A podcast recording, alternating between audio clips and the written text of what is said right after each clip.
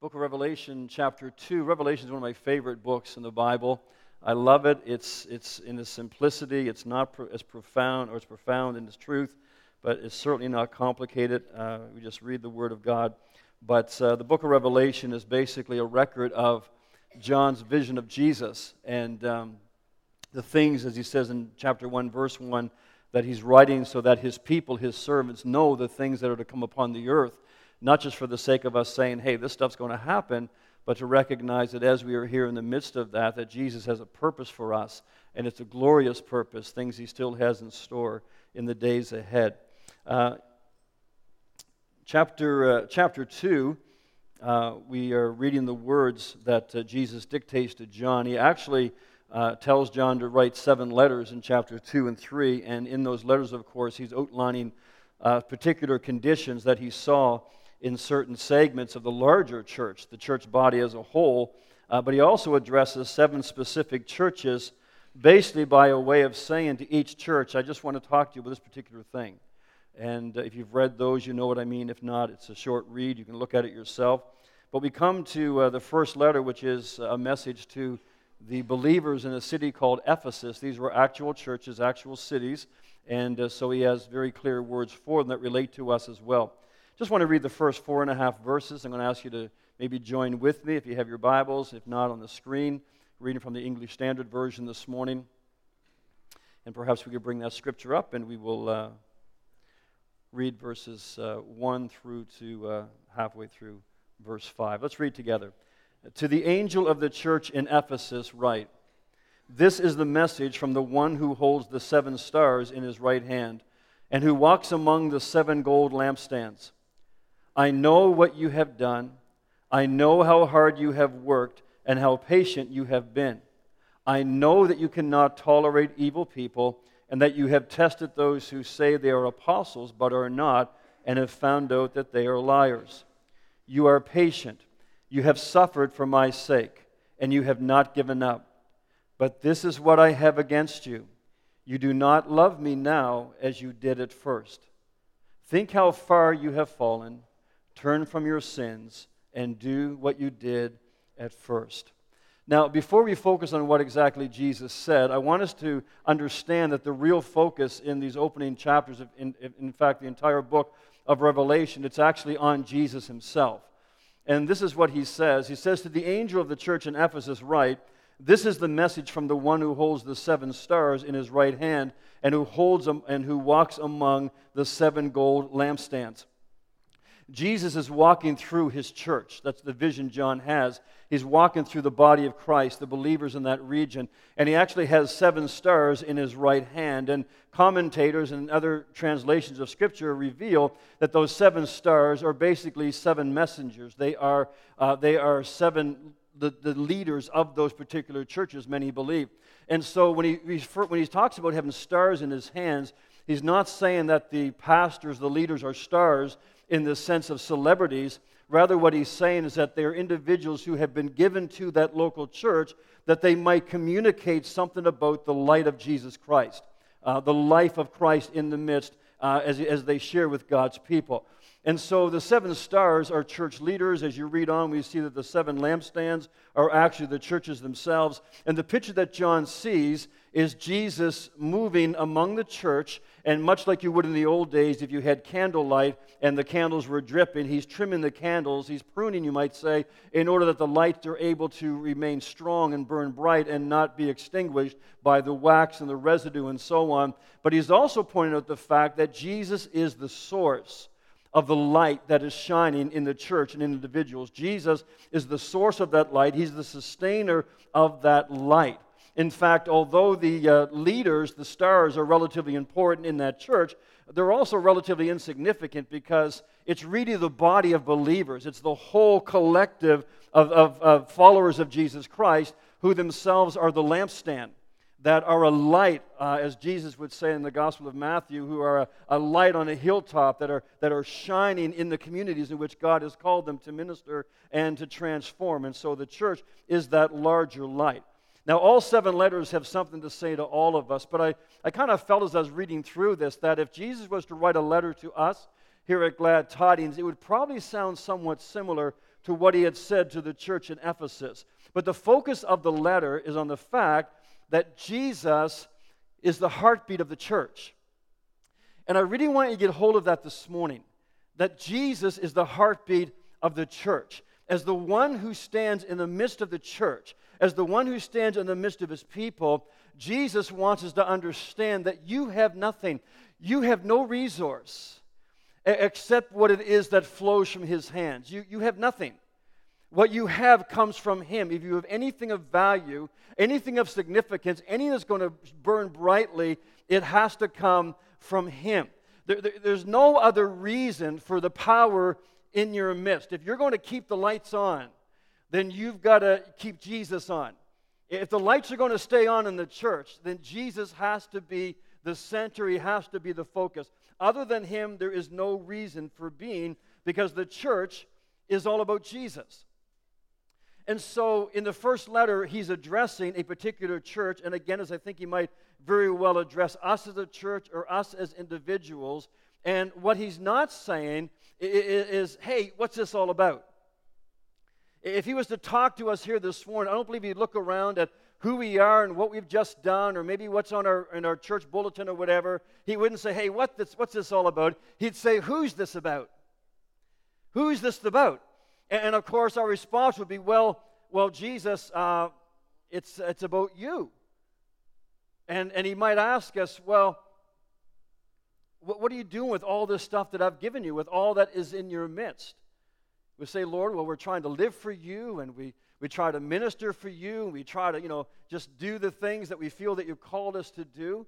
And maybe the Lord asked us, well, what do you, what do you minister? Well, we, we minister life, we minister, you know, the gifts of the Holy Spirit, we, we minister love. And the Lord might say, Well, where do you get it all? Well, we get it from, I guess we learn. You know, we come on Sunday or we send our kids to King's Castle or our youth to youth group, whatever. We, we just kind of learn, you know, no, no, no, no, not where, but from where. You know, from where do you get what you minister? And we'd say, Well, Lord, we're supposed to get it from you. And I think the Lord would come to us and he would say, You're right, but I've come to talk to you about not forgetting your source. Not because I need you to need me, but you've got to understand that you can't survive if you ever forget it. It's about you remembering who you are and who I am and what this is really all about. Verse 2 and 3 he says, I know what you have done. I know how hard you have worked and how patient you have been. I know that you cannot tolerate evil people and that you have tested those who say they are apostles and they are not and have found out that they are, they are liars. I want you to understand before we get into the meat of this that the words that Jesus is sharing with this church in Ephesus, because many of us who are familiar with this letter maybe have kind of over the years read it a different kind of way, but I want us to understand that these words from Jesus are not words of condemnation. They are words of commendation. And I love those opening words. Time and again, Jesus says, I know. I know. I know. In fact, in Hebrews chapter 6, verse 10, the Bible says, For God is not unjust so as to overlook your work and the love that you have shown for his name in serving the saints. Friends, I want to begin this morning by emphasizing the Lord says, I know you. And I, and I haven't forgotten what you do for me or in my name. I haven't forgotten the things that you do in the workplace and in the community and, and the fact that I'm on your mind and that you, you want to serve me and you want to be a light uh, where you are. I, I haven't forgotten that. I'm not overlooking those things. I don't forget the struggles that you, that you face sometimes.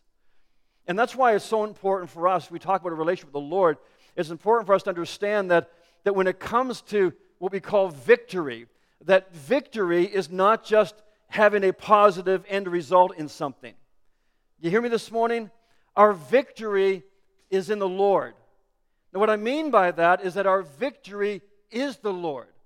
And that's why, as we face things in life, as we sometimes have struggle, as we go through things, we don't opt just to get out of it. We recognize that the Lord is there. And that's why He says, stay there Stay where you are because I'm here with you. My, my, my triumph is not in the experience that I had. Sometimes we think that triumph, again, is, is when our circumstances turn out in a positive way, when, when everything turns into hunky dory. My triumph is the fact that the Lord walks with me. My triumph is the fact that the Lord says, I know where you are, and I'm with you. That's my victory. That's my triumph. It's not just getting through something. It's not just life getting back to normal or things getting back to an easy road. My triumph, my victory, that's why I can have joy and I can have victory in the midst of the struggle. Whatever it is I'm going through, because He is with me. In fact, twice Jesus commends the Ephesians for their, for their patience. It's an interesting word. It simply means to continue or to remain under. And it doesn't mean to grin and bear it. That's not what it means.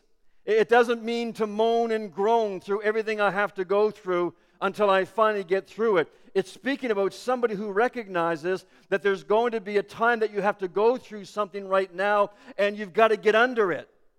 You've got to choose to not walk away from it. You've got to recognize that God is with you. You've got to get under this thing. You've got to carry this thing and keep on moving.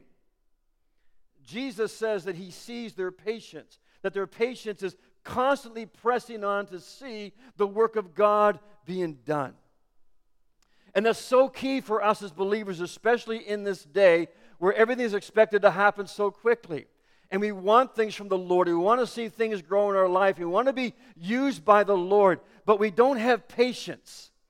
We don't really recognize in the midst of everything that I have Jesus in my life. And Jesus makes a difference. That what I'm going through, He knows where I am. And He has purpose for where I am. It's not because I've displeased him. It's not because he doesn't hear me. It's a season where he says, I want you to bear up under this. I want you to carry this with me. I want to be yoked together. I want us to move together in this season in what it is I want to do in you so that your light can shine and your light can shine brighter. I want you to move forward. Jesus says that their patience is in seeing the work of God being done. Let me ask you this morning wherever you are, whatever it is you may be going through, is there a sense in your heart that, Lord, right now where I am, I want your will to be done? I want what it is you want to work in me or through me be done. I don't want to circumvent this. I don't want to short circuit this. Because really, it's the same thing Jesus said in John 9 when he said to the disciples, We must do the work of him who sent me. Night is coming when no one can work. Jesus had the same understanding. And, and, and many times he would say things like, you know, foxes have a place to sleep at night. I've got nowhere to lay my head. Or, or just talked about how everybody has left. There's, there's just, you have this sense as Jesus moved through his ministry that even though people saw the miracles and the wonderful things and the tintillating things, that Jesus himself for three years, he, he carried something. He, he, he, he came under the burden of God and he took it upon himself and he walked with that for three years. And God did many things through him. In fact, the scripture says that Jesus learned obedience. How? By the things things he suffered by his patience, by not walking away, but not refusing to drink the cup, but to say, Father, I know that we are one. I know that you are with me. I know that you'll never leave me. And so I'm going to, I'm going to get under this. I'm going to carry this. I'm going to move forward with you while it's still day. So there was, speaking of the believers in Ephesus, there was this tenacity among them that Jesus commends them for that basically said, We're going to see God's work get done. There was also this truthfulness. Jesus said, You cannot bear with those who are evil. And he's not talking with the fact that, that they were impatient with people who messed up. He's not saying that I just love you guys because whenever somebody messed up, you excommunicated them. You, you got rid of them. You got them out of your presence. No, he was talking with people who were committed to this ongoing growth in their own lives, this ongoing purity in their own lives. They had a love for the Lord, a love for His Word. And so when something was communicated that just didn't sit with, with the heart of God, with the truth of His Word, that, that, that would kind of ring in their ears and they knew it wasn't right, they could separate the truth from falsehood. In fact, when He says to not bear those who are evil, He's not saying that you had no room for those who are imperfect. He's just saying that for you yourselves, there's just this constant flushing out of your lives anything that's not worthy of a follower of Christ. And I commend you for that. And then Jesus talks about their travail. Three T's, I guess tenacity, truthfulness, and travail. He says in verse 3 You are patient, you have suffered for my sake, and you have not given up.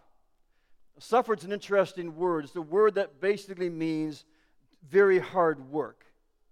Very hard work. It's not just persecution, it's, it's, it's from within. It's just this giving yourself to very hard work. It's kind of like the same idea. It's related to the idea of giving birth. And it speaks about an attitude of believers who, through their persistence, were saying, Lord, we want the reality of your life to happen through us. And Lord, we are willing to go through whatever we've got to go through for that to happen. Do you hear me this morning? Lord, we're willing to go through what you need to put us through or what we need to go through in order for us to have a living faith. You know, something we forget again in our culture today is we forget that God works in our lives in seasons. And how many understand that seasons take time, right? I mean, doesn't the winter season seem like it just goes on forever? And yet we know that there's still life in that season, there's still a purpose for that season. Every season is the same. And a lot of us, we wonder why we don't grow. We wonder why we don't have this living faith, why we're not excited about Jesus and the things of God. It's because we don't want to endure seasons. We don't want to suffer, to use that word, to see the growth that God intends. We want a microwave faith. We, we want microwave miracles. We want microwave answers to prayer. We want microwave, microwave. It's just kind of like this popcorn Christianity. We don't have patience for anything to simmer, anything for, for of substance for God to work in our life. We just want things right away, but that's not how it happens. Friends, hear me this morning. Life in Jesus, it's something you have to walk out. That's why it's called walking in the Spirit, the faith walk. That's why it's called walking with the Lord. You have to be persistent, you can't quit. You have to hang in there and persevere, even if you don't see anything happening.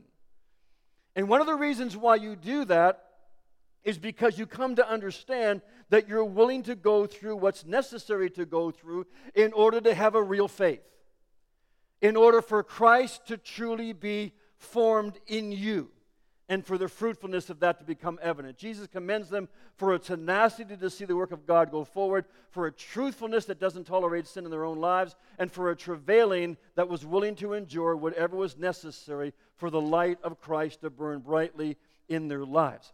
And so when I kind of imagine the face of Jesus as he's dictating these words to John regarding the church in Ephesus, I don't see this look of irritation on his face with all the commendations Jesus gives them, I kind of see Jesus saying, Listen, I know the things that are important to me are important to you. But then there's a slight change of tone. And he says, But this is what I have against you. How many find those to be heavy words? I mean, the thought that Jesus has something against me. I don't know if you're like me, but you know, when I read those words, or when I used to read those words years ago, I mean, they just kind of had a certain impact on me. But we need to interpret that, uh, what exactly that means, I think, before we see what it is he had against them. When Jesus says, I have this against you, I don't believe what Jesus is He's not talking like we talk. He doesn't mean the same thing, I don't believe, that we mean when we say that. When Jesus says, I have this against you, he's not saying, I don't believe, listen, I've just got this list of things where you have failed me. I've got this axe to grind with you. Does anybody kind of interpret it that way when you read those words? I get this against you. It's kind of like Jesus saying, I've got this bone to pick with you. I don't believe that's what he's saying. In fact, 1 Corinthians tells us that love doesn't keep a record of wrongs. I believe what Jesus is saying is this very simply, I have something I need to be aware of. And what, what, by having this against you, and because you've probably experienced like I have. And so I'm going to bring this pressure to bear on this certain thing that I want to address. Because I just want you to feel the pressure applied, not, not a pressure to crush you, but an area that I need to reshape. You understand what I'm saying this morning? So it's not this condemnation that I've got this against you, but rather I'm just going to bring this pressure to bear against you so that you are aware of this particular thing, this particular area, and you're aware that I want to do something, I want to change something in there. I want to recreate something that's kind of been maybe been lost. And here's what he says This is what I have against you. You do not love me now as you did first. Another translation says that you have left your first love. And again, I don't know how many times over the years when I was younger, I would read that verse and I would just have this pang in my heart. It would, it would kind of remind me like when the disciples were with Jesus in the upper room, the Last Supper, before he went to the cross, and he, and he said, One of you will betray me. Remember the disciples asked, Lord, is it me? Is it me? How many have ever read through this verse in Revelation where the Lord says, I have this against you, and your thought was, Lord, is it me? What, what do you have against me? What, where am I messing up? Lord, show me that area where I'm, where I'm disappointing you. And that I know there's never been a time in my life where I've constantly said, Lord, I'm just leaving my first love now. I don't know if very many of us have said that consciously. I'm just checking out. Lord, I'm tired of you and I'm just walking away. So when I hear Jesus speak these words, I understand that he's not pointing to, uh, to something, you know, because he says, I just need your worship. I, I just need you to be totally focused on me, though we need to be. I believe what he's pointing to is something that is so essential to the light of his spirit really being seen in me. He's not saying, I have something against you because you left your first love. He's saying, I want you to recover something that's so important. Because what I have for you, what I intend for you, what I want to do through you, it's, it's just never going to happen the way things are going right now. You've lost sight of where it all begins. Years ago, when I was in college, my parents moved to the state of Oregon. They always lived in nice places when I moved. In fact, they didn't even tell me they moved, but I found them. Um, they moved 28 times in their married life. 28 times. And it was hard back then, you know, because um, we didn't have all the search agencies we have nowadays. But I would always find them, and they would keep feeding me and clothing me. And I don't know why I got onto that tangent, but in any case, um, they moved to Oregon. And uh, Beaverton, Oregon, just outside of Portland. And back in those days, there was a pastor, uh, Dr. Harold Jeffries, and he was the pastor of, of, quite a large evangelical church. There were thousands of people in this church, but he also had oversight of about 100 other churches as kind of a, a superintendent of sorts. And he related the story once how he was in prayer. He was just on his knees before the Lord in prayer, and he was just praying for a, a, key. He was going to be, I think he was going to be addressing the pastors or maybe just want to encourage them. And he was looking for this key, just saying, Lord, I just, I just pray that you would just show me a key, a plan. Just, Lord, just, just a technique, whatever it is that you want me to share with these pastors, because Lord, we want to see change, we want to see growth, we want to see, we want to see the power of the Holy Spirit move in this region. And he said, I was on my knees and I was just asking the Lord for this. Lord, just what is it? What, what key would you show me that would shake this region by, by your power? And he said, I looked into the face of Jesus, and what he said to me were these words Love me. That's it. Just love me. In fact, I had a similar encounter not too long ago when I was in prayer, and I was just saying, Lord, you know, I just want to see you move, want to see you move in your people, want to see, Lord, this place just moving by the power of the Holy Spirit. And I just felt the Lord impress in my heart, Paul, my power is my love.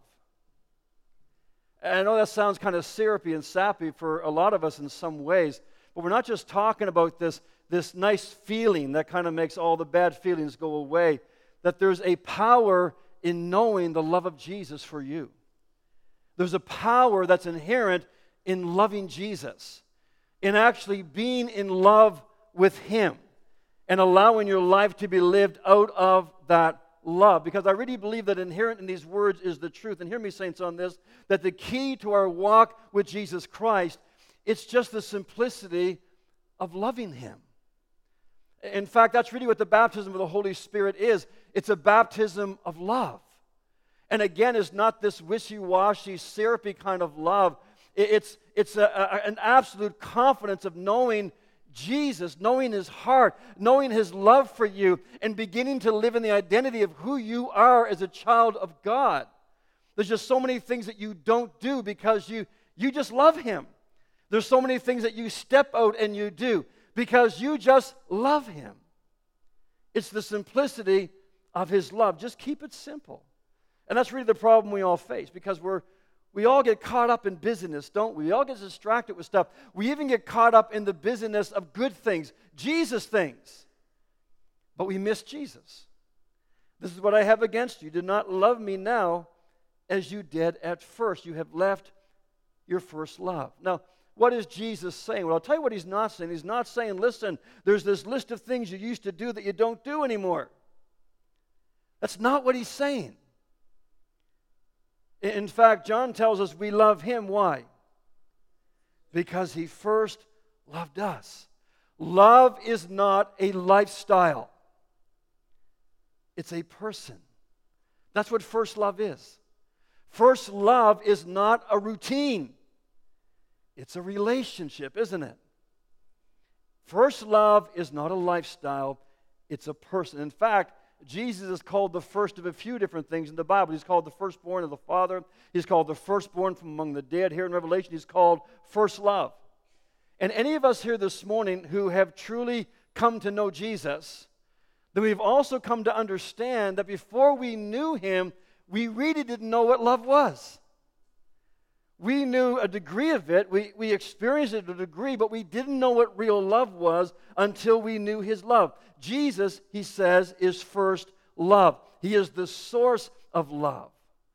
And so when Jesus says that you've left your first love, what he's saying is that you have left a certain kind of relationship with him.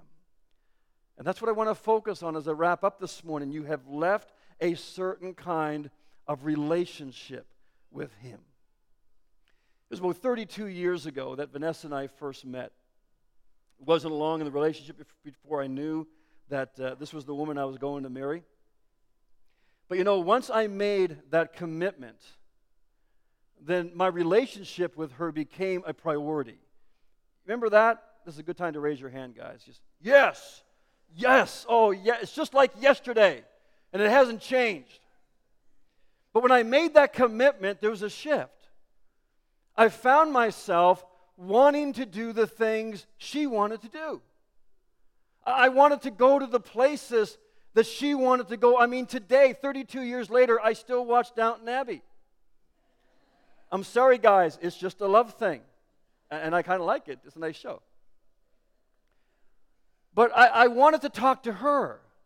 And I trusted her completely. If she said something about something, then I agreed, and it wouldn't matter if somebody contradicted. It wouldn't matter if somebody says, "Hey, she's full of it." That's not the. I'd say, "No, no, man, you're wrong. She told me this. I believe her."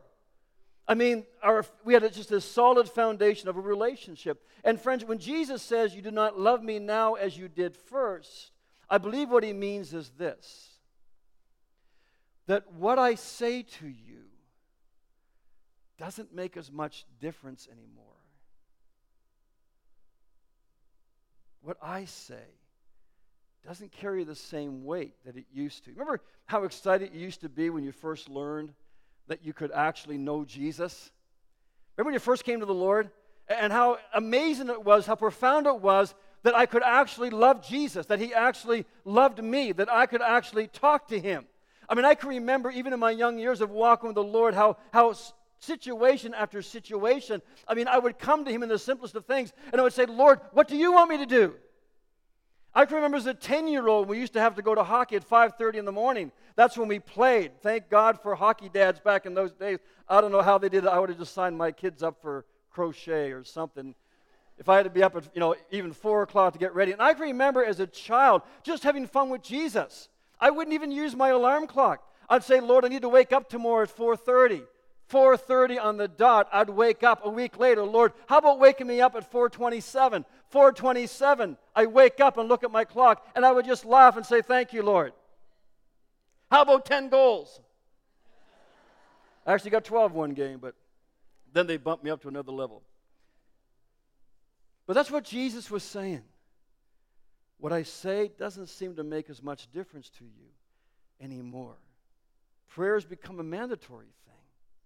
Friends, do you know that you can actually fall in love with love? Ask yourself this morning, as you were worshiping the Lord, as you had your hands raised, what were you focused on? I don't mean grocery lists and stuff, but I mean, what were you after? What were you feeling? What were you experiencing? Because you see, we can actually love His presence and not love Him.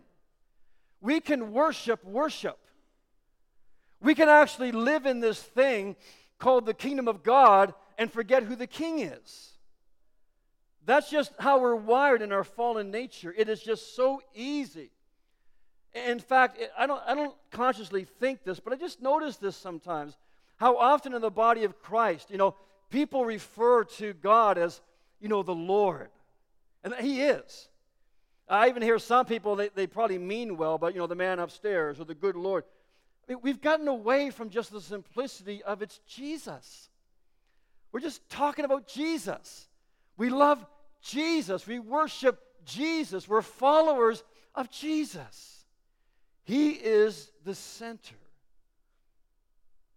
I don't remember exactly when it was, but in our dating relationship, but I do remember a time in my life when something would happen, and the, and the very first person I would want to contact, I'd want to call, I would want to talk to was Vanessa. It wasn't my parents. I had a great relationship with my parents, loved my parents dearly, but there came a time somewhere, a shift in that dating relationship, and my parents' opinion just wasn't as important as it used to be. Ben shaking his head. Doesn't even hear what I'm saying this morning. He's going to go home and say, Speak to me, Amy. What would you say to me? What would you have me do? But I remember that time in our relationship.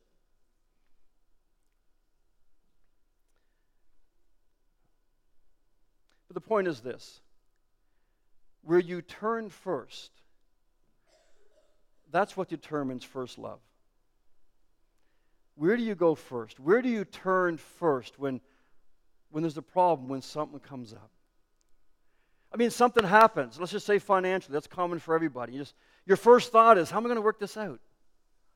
Well, let's see. Maybe I can work extra hours. Maybe I can get a second job. One of us can. Maybe we've got a bit of savings in our account. That'll get us through for a period of time. Or, or, or maybe, you know, maybe, uh, maybe I can get a loan. I don't know how we're going to do this.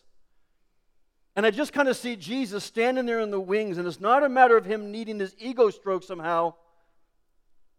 But he says, Listen, you can't leave your first love because I don't want you to not have what I want for you. And I'm not just talking about toys and trinkets. Uh, the Lord is saying, listen, you know how badly I want to show you that I'm your provider, I'm your physician. There, there's gifts and things I've given in the world today, and I may use those things to meet some of your needs, but I want you to turn to me first. I want you to give me an opportunity to, to show you that, I, that I'm here in the midst of this, that I love you, that I want to be real to you, that I can, I can pull this together. I want you to get under the burden of this right now. I don't want you to just run away from it. I don't want you to just go to somebody else to find a solution in order to think that, you know, I can get through this, even though I might get more debt doing it, or, or you know, it may not go the way you had in mind, but just so I can get this so that the, the suffering or the difficulty stops and I can get on with my life. I want you to get under this. I want you to carry this. I want you to walk with me in this because I want to show up. I want to show you that I can walk with you. I want to show you what it means to be yoked with me. I want you to know my presence in the midst of this. I want to be real to you. I don't want to be compartmentalized in your life. I don't want to be just this religious thing that you believe in, religious thing that you do. I want to be strong in the midst of my people. I want people around them to see that their God is real. I want you to give me the chance to be who I am. The Lord's not heavy handed with us. I just kind of picture sometimes it's like we're this, we're this runaway horse. You know, instead of just being still and knowing He's the Lord, instead of taking things to the Lord in prayer, instead of giving the Lord an opportunity just to be sovereign in the midst of whatever it may be, we're just like this runaway horse. And it's like the Lord is running beside us saying, Whoa, whoa, whoa. You know, and he says this five or six times and nothing happens. And finally, he just says, Stop! Stop. And he takes us by the reins and he comes around the front and he just takes our face in his hands. And he says, I know you're trying hard. And I know you mean well. But you've strayed away from what it's all about. It's about me, your relationship with me, and my love for you. Saints, we can't get far away from Jesus and expect anything to happen in our lives that really matters. It's just not going to happen. Life can go smooth again for a while. We can fill our life with stuff. We can, whatever. But stuff that really counts, it's not going to happen when we stray away from the Lord. And I'm just trusting enough this morning, maybe naive enough to believe that none of us here really wants to be far away from the Lord. We just allow the busyness and the pressures and the hurts and the difficulties to wedge us apart. I was getting ready to minister some time ago, and I knew that I needed some time for prayer. And so I came into the sanctuary and started to pray fast. Not fast and pray. I just started to pray fast. You know what I mean? It's like, okay, uh, I got a lot of territory to cover. Only got a few minutes, so here it goes, Lord. Now, I kind of have this subconscious pattern of prayer. I don't fall into routine necessarily, but since I was young, I follow an acronym ACTS, A C T S, maybe you've heard. It just stands for adoration, confession, thanksgiving, supplication. So I always try to incorporate those things into my prayer time. And so, you know, so I come to prayer, I come to the sanctuary, I've only got a few minutes, so I get down on my knees and I start right in. Oh, Lord, I worship you. Lord, I, I, enter your gates with thanksgiving, your courts with praise. Lord, I, I just worship you this morning. You are the source of life. You're who I need. And, and, and I'm going on and on for I don't know how long, probably a few minutes. And it's almost like in my, this, my ear of my spirit, I got to hear this Ahoy there! You ever have that happen? It's just whatever. It just kind of caught my. I'm not saying I, I heard the actual voice of the Lord. No words are necessarily spoken, but it's kind of like the Lord saying, What are you doing anyway? Well, Lord, I'm, I'm praying in a hurry. You know, I'm worshiping you in a hurry. And it's kind of like I just feel the Lord saying, well, what is it you want? What are you after? And, and my thought was just, Lord, I just really want you. I just really want to know that you're with me. I want to know that I'm walking with you today as I prepare to minister. I just want to know that you're going to be with me whatever I do today. And of course, the scripture came to my mind draw near to God, and he will draw near to you. You see, if I'm telling the truth, what I was drawing near to was worship. Not drawing near in worship to talk to Jesus, I was just doing worship. You hear me? I was performing worship. Worship is good, but I was just kind of worshiping worship. I was just kind of getting worship in. And of course, Jesus had said on one occasion, These people draw near to me with their lips, but what? Their hearts are far from me. And that was me. I was doing all the right things, but I wasn't getting anywhere because my heart wasn't on the Lord. So I just said, Lord, your word says that if I draw near to you, you will draw near to me. And so, Jesus, I'm drawing near to you. Like that. The Lord was there. He was there. I didn't have to go through this checklist. I didn't have to, you know, work my way into his presence. And in the space of about five minutes, the Lord settled more things in my heart that time than he would have been able to settle in 45 minutes of just prattling on, getting the time in.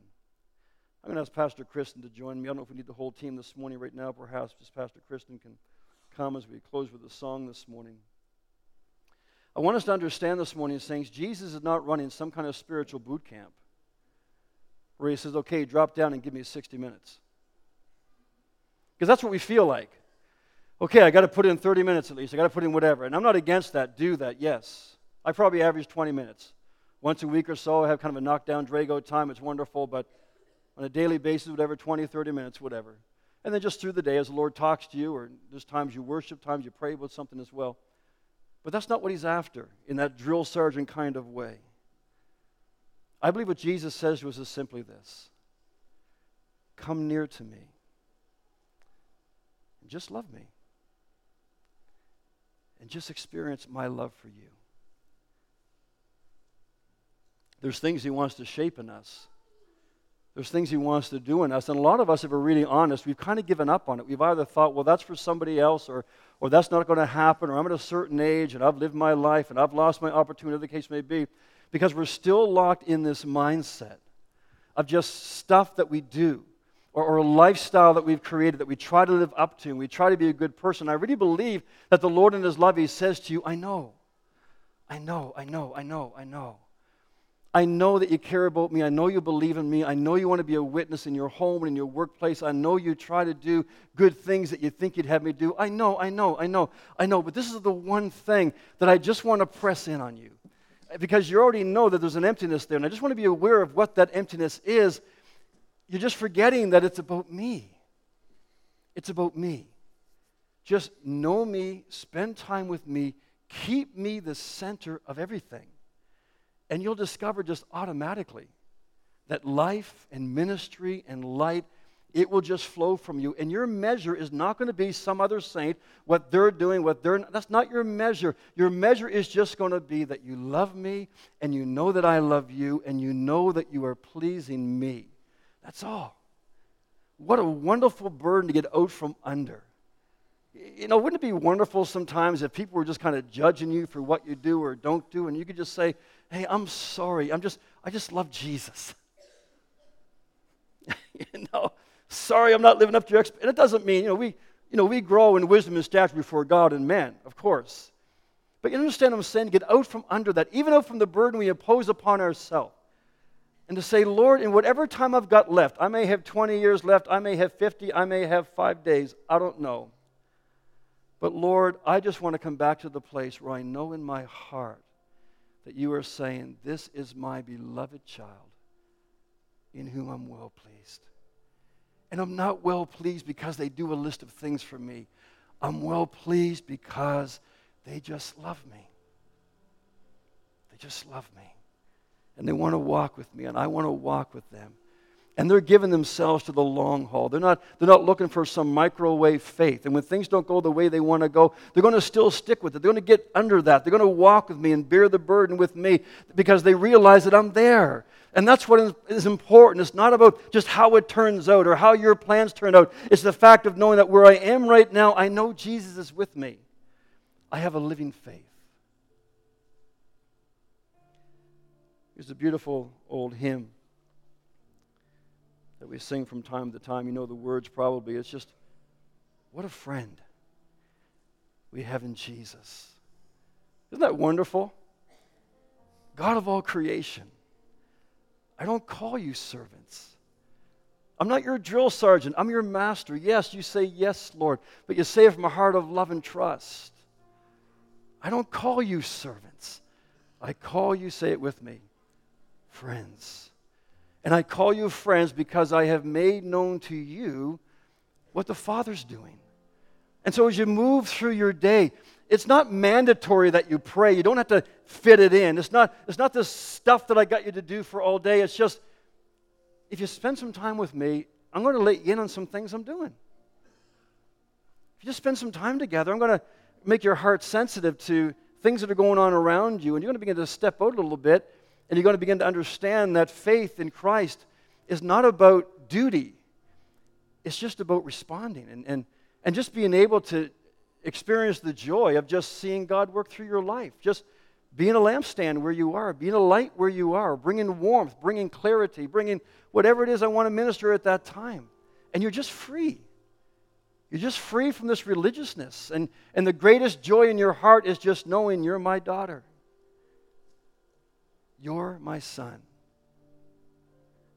I just want to encourage you to come back to that place where you just you just care again what I have to say. You just kind of want to do the things that I'm doing. You want to go to the places that I'm going and, and you'll find a fulfillment and a joy. We just bow our hearts.